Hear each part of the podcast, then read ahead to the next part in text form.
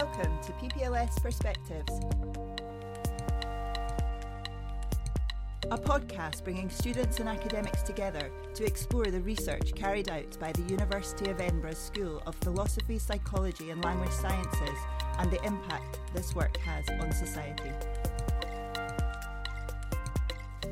Hello everyone, welcome to PPLS Perspectives, the rebranded forward-thinking podcast. Through this podcast, we shed the light on the work of our faculty members, why their work is important, and the impact that it has. This is episode 3 of the podcast. Episode 1 was a pilot one about the philosophy of grief, and then the second episode was about accent bias. If you haven't had the chance to listen to the previous two episodes, I would highly recommend listening to them. My name is Aya Awwad, a linguistics second-year PhD student here at PPLS. My work focuses on understanding speech production in relation to autism. Specifically, I explore prosodic features of speech of autistic adults. Today, I am joined by my supervisor, Dr. Berengere Digard. Berengere is a senior teaching coordinator in the Department of Psychology until early March, then postdoctoral fellow in the Center for Clinical Brain Sciences.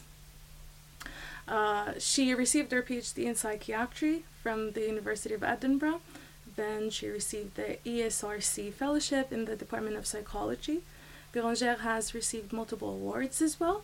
From these, I mentioned the Barbara Northern Prize, prize from the British Federation for Women Graduates in 2018.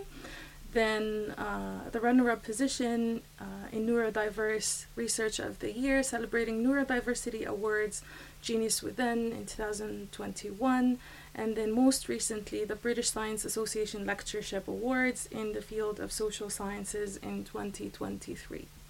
Most of Berengere's research so far has been on bilingualism in autism, especially looking at how knowing several languages shapes the way autistic and non-autistic people understand social information and relate to other people, looking at this process in terms of lived experiences, mental skills, and brain networks. We are going to talk mainly about bilingualism in autism in this episode. However, I'm going to walk you through the structure of this podcast. So similarly to previous episodes, I will be asking Berengere 5 main questions with discussions in between, starting with an elevator pitch through which Berengere can provide us with an outline of her work comprehensively and briefly in a time enough to share an elevator, which is approximately 2 minutes. So without any further ado, to talk more about bilingualism in autism, Berengere, can you please give us the elevator pitch of your research? Okay, so this is going to be for my PhD research. I'm going to shift a bit in the future, but so my research so far basically was around bilingualism and autism. The basic idea there was that we know that the brain of autistic people makes sense of social information a bit differently to a neurotypical brain. It can be seen as like them having difficulty, but it's more about just a different way of functioning. We know as well that when it comes to a neurotypical brain, apparently knowing several languages sort of helps the brain in developing this skill that is called social cognition, which is how we make sense of social information.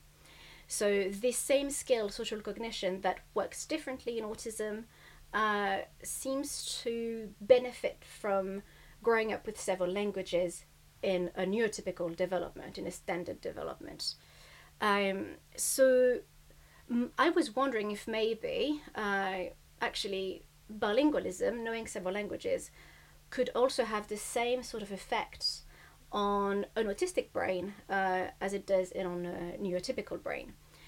And it was a very sort of odd idea originally, because actually currently when a bilingual family in the UK has a child who is diagnosed with autism, most professionals, so clinicians, teacher, will advise the parent not to raise their child bilingually. They will tell the family to just use a single language. because we believe that bilingualism is just too much for an autistic child, even though it goes against the hypothesis that maybe an autistic brain can benefit from bilingualism. So this was why I decided to do my research, making sure that actually, okay, bilingualism, is it good? Is it bad? Does it do nothing at all for autistic people? And instead of just using a very much like a binary approach of bilingualism, I wanted to do this in a very multidimensional way, looking at all of the different ways one can be bilingual and looking at social processing from the real life, the real social experiences, to what the brain does in terms of brain activation. So this was my research. Okay, thank you very much for that explanation, Berengere. The next question comes out naturally. What inspired you to carry out this research? Okay, so the origin story of my PhD might be a bit odd.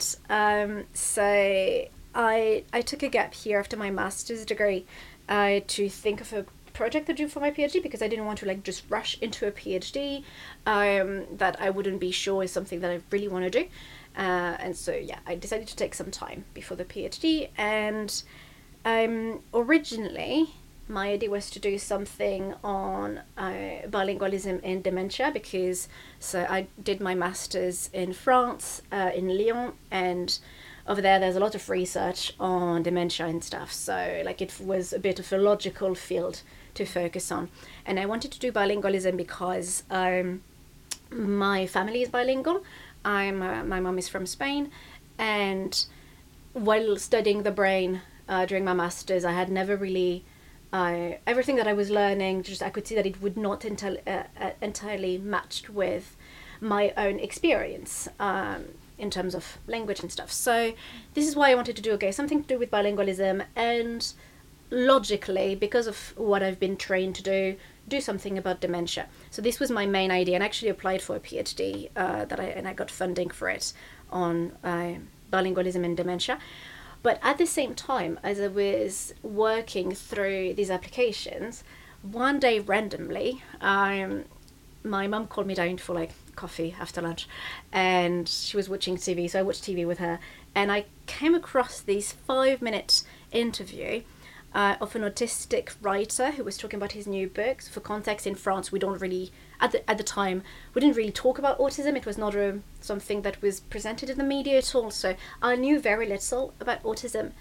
And in 5 minutes, this guy talking about this book, so Joseph Schovanec was the name of the writer, I was mesmerized. And the next day, I bought the book. I read it in one day, and I knew this was what I wanted to do. It was kind of love at first sight with this topic.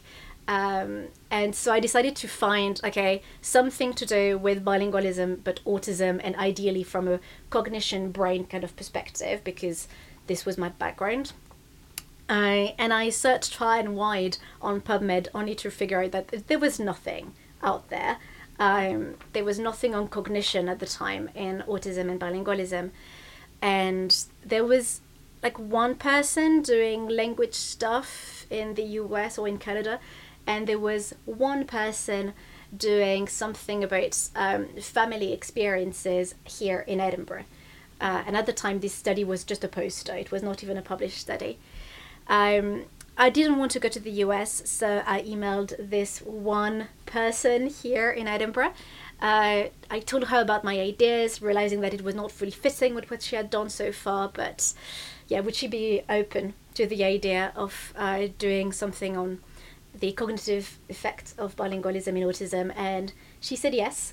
So we built this project together, focusing on social cognition, and I rejected this funded position elsewhere on dementia to come to Edinburgh and be self-funded and work with my PhD supervisor, Sue Fletcher-Watson, who is now my mentor, and I don't regret it. Any day, really, I would make the same choice. That's really beautiful. such a nice... It's a bit of an unusual way of getting to your PhD project. Yeah, but like... It shows that you really, really like what you do, and yeah. I think anyone who works with you can see that. It shows through your work. Thank you. So then the next question would be about, you said you build your study. Yeah. what methodology did you use? Can you take us through how you conducted your research? Yes. So for context, my background was in neurobiology. So pretty much everything that I did during my PhD, I wasn't sure what I was doing. As I said, there was nothing in this field. So the first step in my research was to actually see, okay, who are autistic bilinguals? Because I knew that there were loads of different ways to be bilingual, but somehow in the research that was available so far, there was only two profiles represented. One were bilingually raised autistic children, and the other were polyglot savants who could speak 10 languages. And I knew from neurotypical people, this is not the full spectrum of what it means to be bilingual. So my first study was an online survey asking very broad, but also some very specific questions about language profiles and language experiences, and also what it was like for them to be bilingual and autistic as open-ended questions. And I also asked some questions about social life because I was still interested in the social aspect of it, and social life quality as well. And so this was my first study, developing this online survey, which was very different to working with neurons in a petri dish. I thought originally that online surveys were very easy to set up on the outside. I quickly realized it was not the case. It was actually very difficult. And through this study, I saw that actually groundbreaking finding. There's as many ways to be bilingual for autistic people as there are for neurotypical people. Surprise, it's astonishing, right? And I found in the language, in the open-ended data, I found that, people said, it's not really my discovery, it's just people said it, that basically everything that is a benefit from being bilingual in the real world, like building connections and meeting people and having new opportunities, autistic people who are bilingual find exactly the same benefits as neurotypical people who are bilingual. Again, it shouldn't be groundbreaking, but my first study was the one to put this out there. And then my main research was on cognition and social cognition. And so what I did for this one was that basically all the research on the effect of bilingualism on that one process in social cognition called perspective taking, which is when we take the perspective of somebody else. It's very straightforward, the name says it all. All the research on that sort of used different definitions of what it meant to be bilingual and used different definitions of what perspective taking was. So of course, every single paper out there in neurotypical people found a different thing, just because none of them was using the same definitions for the two key concepts in the papers. So my idea was to actually use bilingualism as a multi-dimensional concept, measuring things like number of languages, age of acquisition, proficiency, usage, all of this. And also I wanted to measure all of these different forms of perspective taking with as few tasks as possible in the same sample, so that I could very much entirely compare the different types of perspective taking, because potentially some forms would benefit from bilingualism and others would not, mm-hmm. or some form would benefit from some type of bilingualism and another form would benefit from another type of bilingualism. So I wanted to do all of that. And I wanted to do that, of course, in autistic people, but turns out there was not even the finding or the method available in neurotypical people either. So I had to first try that with neurotypical people. And so that's what I did. I recruited loads of neurotypical adults from around Edinburgh, and I also recruited loads of autistic people from all around the UK. Some of them flew to Edinburgh to take part in my study. I was very blessed by the support that I got from the autistic community. And so what I found with that particular research, the cognitive research, was that indeed there was only some parts, some forms of perspective taking that seemed to be sensitive to an aspect, to an effect of bilingualism. And there was mostly the effect of bilingualism on this particular process called perspective taking was linked with the age of acquisition of the second language. So basically, the younger they had learned their second language, the better they were doing at perspective taking in adulthood, or everything else considered equal. And the interesting thing was that this result was the same for autistic people and for neurotypical people. So basically, the developing autistic brain was as susceptible as to the positive effect of bilingualism as the neurotypical brain. So meaning that all of these like very true raving that we have around bilingualism is amazing for children, and you should, and like the brain only benefits from being bilingual, yes, and also it is true for autistic people, but of course I like understanding what happens at the cognitive level was like all nice and well, but I was a neurobiologist at heart, so I also wanted to look at what's happening inside the brain. So I called back some of my participants to do an MRI study, and for that I had like a bunch of data, so anatomical data, different types of anatomical data, some different functional MRI tasks, to again look at these different types of perspective taking. And this time I compared early bilinguals and late bilinguals, because it was the thing that I had found at the cognitive level was the thing that looked like it was having an effect. And I haven't actually finished analyzing my data yet, even though that was like 3 years ago, but research takes time. But what I found at the neurological level was that, again, there was an activation difference in the brain between early and late bilinguals, and it was the same for autistic and neurotypical people. So it's very much preliminary data. It was a tiny sample, but it seemed to support, in terms of brain activity, what I had found in the cognitive, at the cognitive level, at the brain functioning level. And so, yes, this is what I do. So I had both like survey, quantitative data, some qualitative data, cognitive data, behavioral stuff, and neuroimaging. And it was all a big adventure. Okay. Working on autism myself, I can already, and being like so early on in my journey, I'm listening to what you say and I'm like, how did you do it all? And then the other part, which is just like shining through my brain, is like challenges. Yeah. What were some of the challenges when conducting this research? Because autism, one, it's not, it's understudied, obviously, especially in relation to like bilingualism. Yeah. And then autism with cognition, and then deciding to do an MRI, challenges, Bill. So, I mean, I would say it was mostly challenges. I mean, to be fair, I decided to do a bilingualism study in autism in the UK. So, like, just this was, I think this was the first hurdle, was to decide to do something about bilingualism in the UK, because there are some people who do bilingualism research would say, oh, I would only pick like certain language combination. I couldn't afford to do this. I had to be very welcoming, and my recruitment process was very long, because I needed to find people who would be willing to take part in my research. But autistic bilingual people, there's many autistic bilingual people in the UK. They're just all around the UK.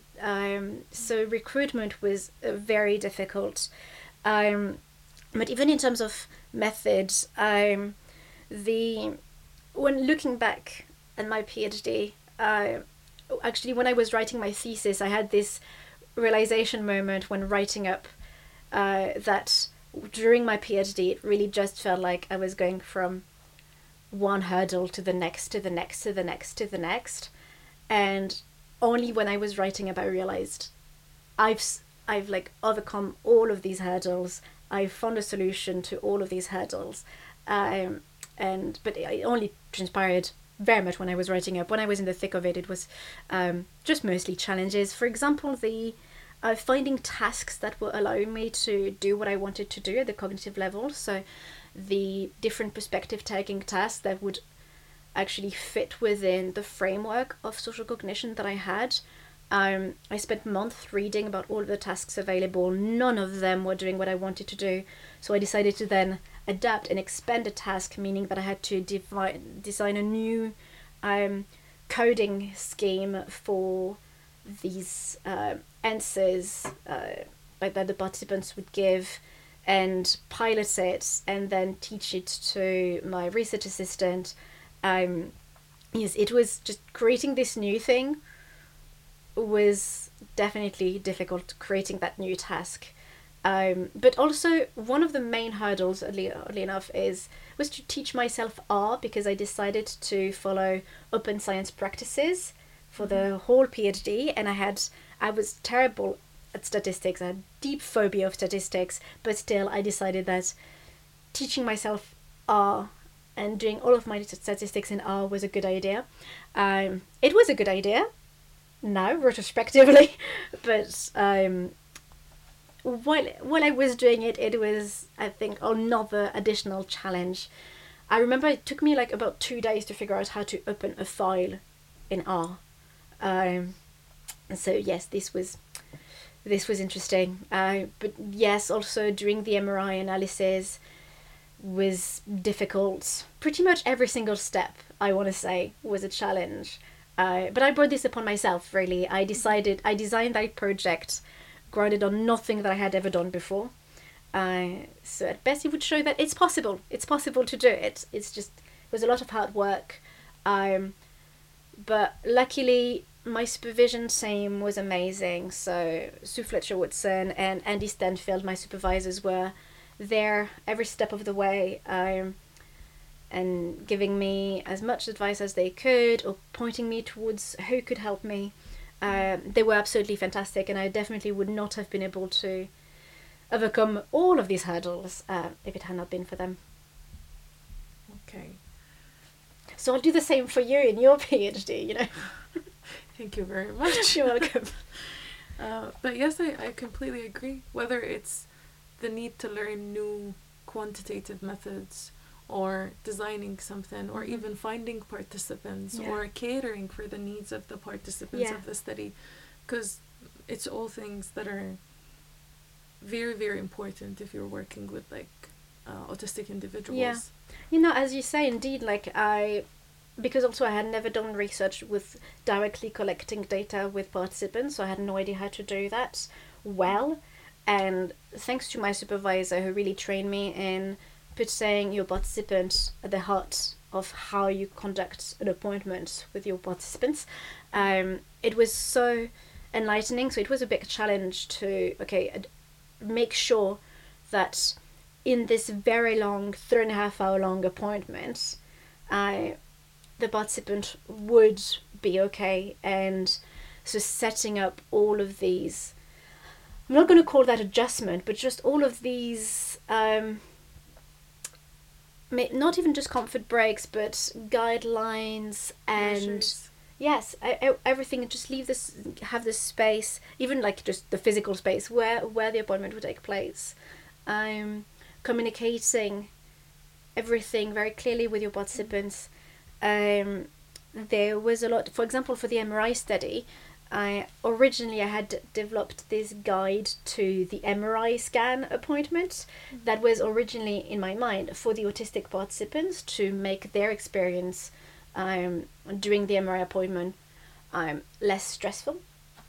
And actually, I ended up sending this guide to even the neurotypical participant, who was so happy to have it, because all of them had never had an MRI appointment. So all of them really benefited from this accessibility adjustment. And ultimately, it really taught me that when you're wanting to make your research more accessible for one group that you think will benefit from it more, you're actually making your research more accessible for everybody. Okay. Final question. Yeah. Where is the impact? How will this work benefit society? So I like to think that it is impactful. I don't know if it is, but I like to think it will help people.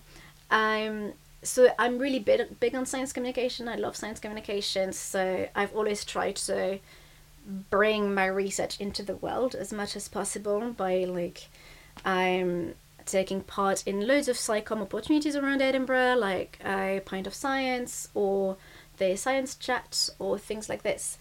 But I also wanted to make sure that my findings were going to the people who needed them the most now. I remember that just after my PhD, I was so angry because, in my opinion, there was enough findings out there to show that bilingualism was not hurtful for autistic people. We didn't know if it was bringing benefits, but we knew that it was at least neutral. We knew it was not negative. And yet, practices were lagging behind. We still had people and parents telling us that their pediatricians had told them that bilingualism was bad. And I remember thinking, all I want to do is gather loads of clinicians and parents and teachers in a room and tell them that it's okay, and then everything will be fixed. And I thought, well, you know what? Nobody's going to do it, so I'm going to do it.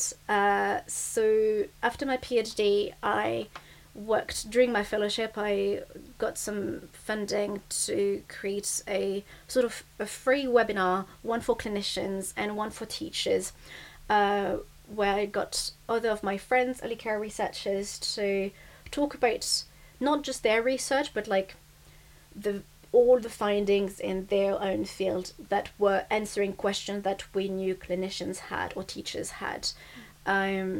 And so, yes, we had these webinars. They were so well attended. So clearly it shows that people wanted these answers.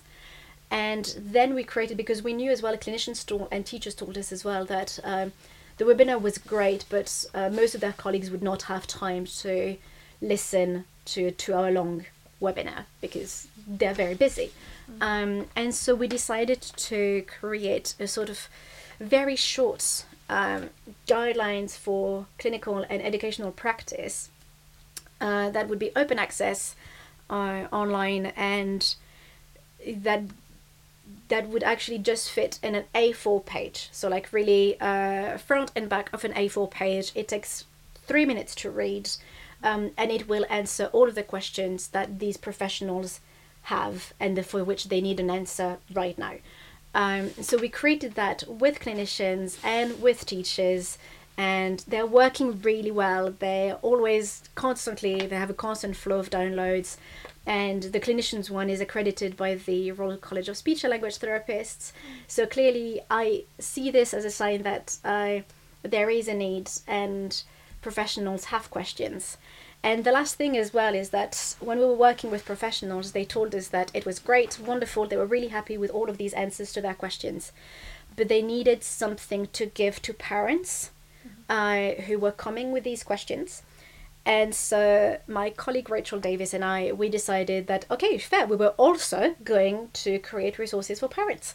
And so we gathered another working group with so clinicians, teachers, parents, and autistic people themselves, of course, to develop these sort of very short guidelines or like information sheet for parents that exist online, but also can be printed, and that professionals can give to parents if they need them.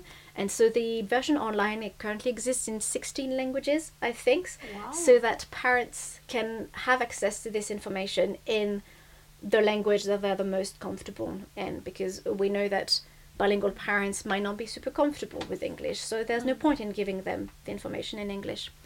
So yes, this is what we've done as well. This website as well is is steadily used. So yeah, so I think it means that people want the information, and we got some more feedback saying that it was great, but some people prefer more for video-based information instead of a text.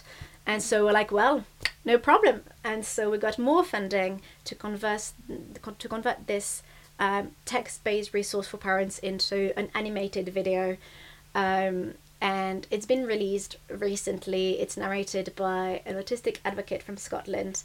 So it has a lovely Scottish accent. and we're really proud of this little video. Again, it's been used so far apparently throughout the world. So far we only have it in English, but people in several English countries have been using it. So yeah, I think this research is quite niche, looking at bilingualism in autism and social things. Mm-hmm. But I think that even though it might only help a few people, for the few people for whom it does matter, it's a very important question, because it's about the language that they can use as a family, mm-hmm. and that they can use to share their culture and their heritage. Mm-hmm. And in this world of migration, I think it's very important. So it might not be that many people who will care about this research, but for them, I think it's something that matters. Mm. I 100% agree. I do see the impact. I see a great impact in what you're doing. Thank you. And I can't help but salute you for everything that you've done. It's really great work. Thank you. Well, this is the end of the podcast. Mm-hmm. So with that, we would just thank you very much for your work and your care about autism and bilingualism. We thank the people who have tuned in and actually listened to this episode, and we will see you in another episode, hopefully. Thank you.